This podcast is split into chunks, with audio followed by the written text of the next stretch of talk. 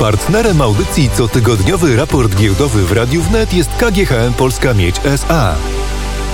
Godzina 17.30, a z nami jest już Adrian Mackiewicz, główny analityk Stowarzyszenia Inwestorów Indywidualnych. Dzień dobry. Dzień dobry, witam. Piątek y, to dobry moment, aby podsumować te wszystkie wydarzenia, które działy się na, y, na parkietach, na giełdach w różnych krajach. Y, tydzień na rynkach jak minął pomiędzy wojną a posiedzeniem rezerwy federalnej Stanów Zjednoczonych? Ogólnie tydzień był dobry dla giełd, stał pod znakiem odbicia i myślę, że zanim przejdziemy do polskiej giełdy, warto właśnie zwrócić uwagę na dwie kwestie zagraniczne. Po pierwsze, po pierwsze Chiny. E, tam indeks e, Shanghai Composite, główny indeks chiński, na początku mocno zniżkował. E, na początku tygodnia nawet o 10% spadał. Także jak na indeks to, to jest duża skala spadków. Tłumaczono, że Natomiast, to przez koronawirusa. Tak, no tak, tak, to prawda. Tam też jest nowa, nowa odmiana koronawirusa, nowy wariant był więc mogło mieć to jakiś wpływ. No natomiast e, to, co jest też istotne, to bardzo mocno indeks odbił do końca e, tygodnia i właściwie tydzień zamknął się niecałe 2% na minusie, e, także mocne też odbicie i tu akurat mocno też odbił sektor technologiczny. No i tutaj w istotnej mierze za sprawą mm, rządu, który, który powiedział między innymi, że proces zacieśniania regulacji wobec sektora technologicznego będzie przejrzysty i przewidywalny. Tu inwestorzy mogli się obawiać, jak, e, jak e, to zacieśnianie tych regulacji wobec, wobec spółek technologicznych może, może dalej wyglądać, więc trochę uspokoił rynek inwestorów i myślę, to w istotnym stopniu też przełożyło się na odbicie na tym rynku. A druga sprawa, tak jak Pan wspomniał, myślę, nie sposób przejść obojętnie od no, bardzo ważnego, moim zdaniem, momentu na, na rynku finansowym e, w Stanach Zjednoczonych, czyli e, Fed, który zdecydował się na podwyżkę stóp procentowych o 0,20, przepraszam, o 25 punktów bazowych e, do poziomu przedziału 0,25-0,50. I myślę, że to dwie kwestie są ważne. Po pierwsze, sama podwyżka no nie, nie zaskoczyła specjalnie rynku, taka, takie były oczekiwania i też w takiej skali 25 punktów. Natomiast widać też, że mm, tu przedstawiciele Fedu e, no, powiedzieli też, że będą e, zacieśniać, e, przeprowadzać czy zmniejszać sumę bilansową, tak zwany program Quantitative e, Tightening, e, czyli można powiedzieć trochę odbierać płynność z rynku, zmniejszać tą płynność na rynku. To jest przeciwieństwo Quantitative Easing, który, który był e, w poprzednich latach prowadzony. Więc można w sumie to podsumować tak, że Fed też tutaj chce wytoczyć ciężkie działa, żeby walczyć z inflacją, która w Stanach no też już prognozuje się, oczekuje, że dotknie tych dwucyfrowych poziomów 10% i wyżej. To tu właściwie pojawia się pytanie, bo amerykański bank centralny, tak samo jak polski, a może na odwrót, bo nie wiem kto się kim wzorował, w czasie pandemii koronawirusa, kryzysu związanego z koronawirusem, obniżał stopy do rekordowo niskich poziomów, zerowe stopy w Ameryce, prawie zerowe w Polsce. Narodowy Bank Polski od pół roku podnosi te stopy kawałek po kawałku. Zarzucano, że z dużym opóźnieniem, że jest to za późna reakcja. Tym Tymczasem w Ameryce również inflacja najwyższa, o ile się nie mylę, od 20 lat, a Fed podwyższa te stopy dopiero teraz. Dlaczego? No podobnie Fedowi też się zarzuca, że za późno zareagował. E, na, na tą sytuację analitycy raczej oczekiwali, czy mówili tutaj ekonomiści, że wcześniej powinny następować te, te podwyżki. Natomiast to też, też zawsze jednak e, o wiele prościej decydentom się obniża stopy procentowe niż, niż podwyższa, więc myślę tutaj wiele, wiele różnych e, czynników mogło decydować, dlaczego akurat teraz.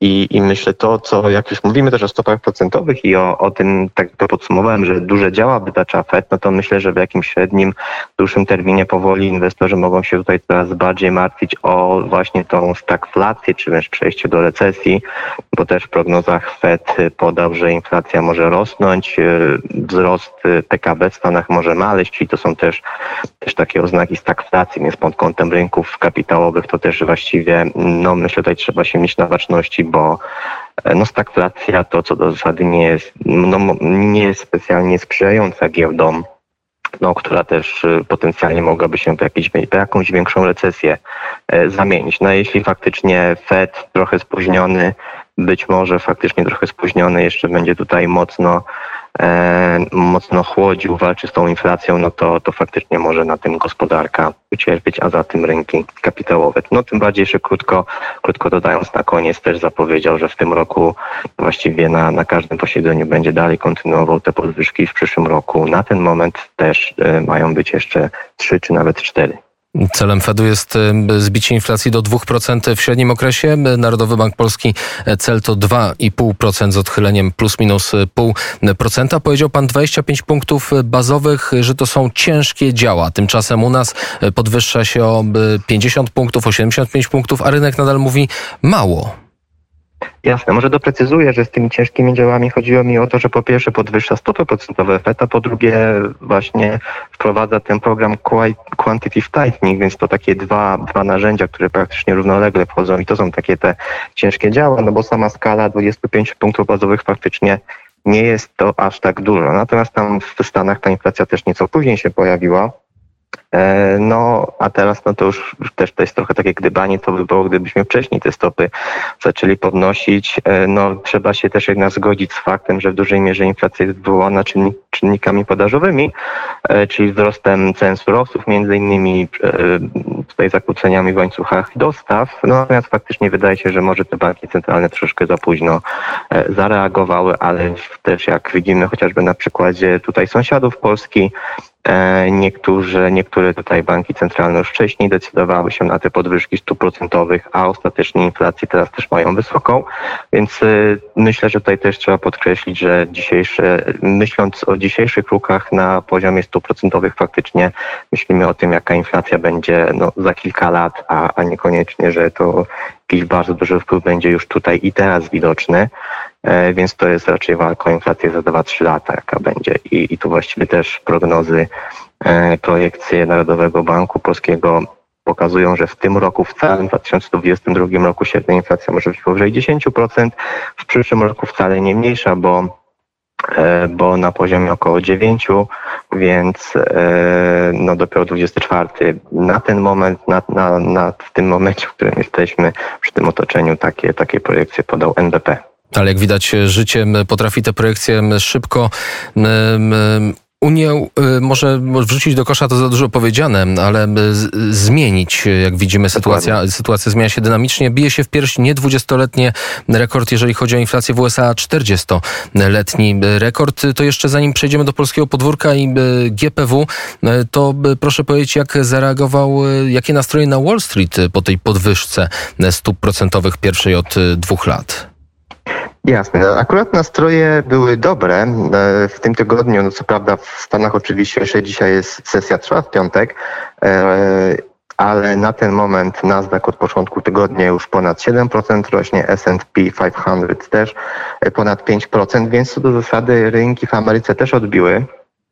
I Myślę, że tutaj też warto zwrócić uwagę na taką historyczną zależność, że jednak ten moment, czy pierwsze podwyżki stóp procentowych historycznie one nie, nie powodowały jakiejś przeceny wielkiej, czy też nie, nie, rozpoczy, nie rozpoczynały z reguły na indeksach, na rynkach e, korekty, czy, czy bessy, czy jakichś mocniejszych spadków. Nawet e, są takie statystyki, że no właściwie rok po pierwszych podwyżkach zawsze te indeksy były wyżej e, na, na jakimś plusie, no natomiast gdzieś w dłuższym terminie faktycznie podwyżki stóp też są e, co do zasady negatywne dla, dla rynków. No i dodatkowo obecnie mamy też te obawy, o których już mówiłem, o stagflację, ogólnie spowolnienie e, wzrostu gospodarczego, więc no nie chcę mówić, że tym razem będzie inaczej, ale już od właściwie od dwóch lat od pandemii koronawirusa, no faktycznie to otoczenie jest trochę inne, jest trochę inaczej niż zawsze, więc kto wie, czy i tym razem e, w tym wypadku też, też tak to się nie skończy.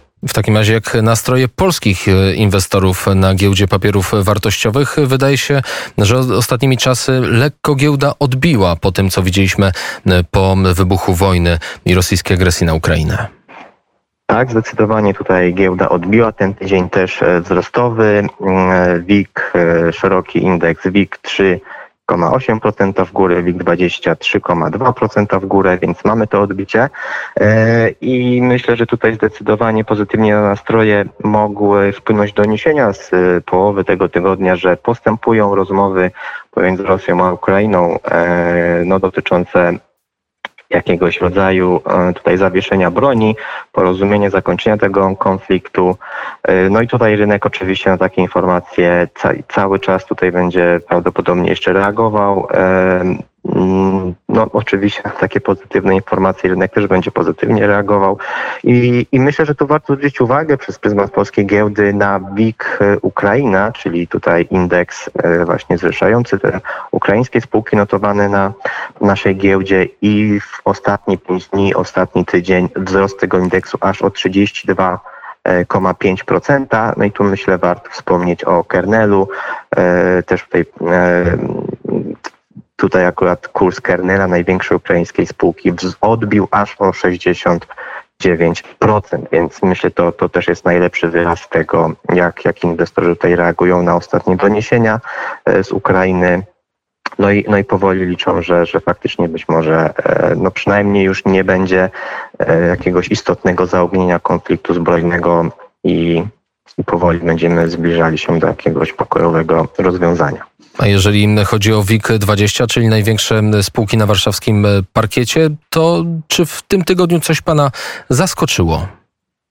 E, myślę, że to jest dobry moment, aby wspomnieć, że dzisiaj mamy mm, trzeci, e, trzeci piątek miesiąca e, i mamy w sensie w marcu jeszcze, tak, czyli jakby tak na koniec kwartału, blisko końca kwartału i mamy przystosowania w WIG-20 i na to bym zwrócił uwagę. E, zmiany w WIG-20, indeks opuści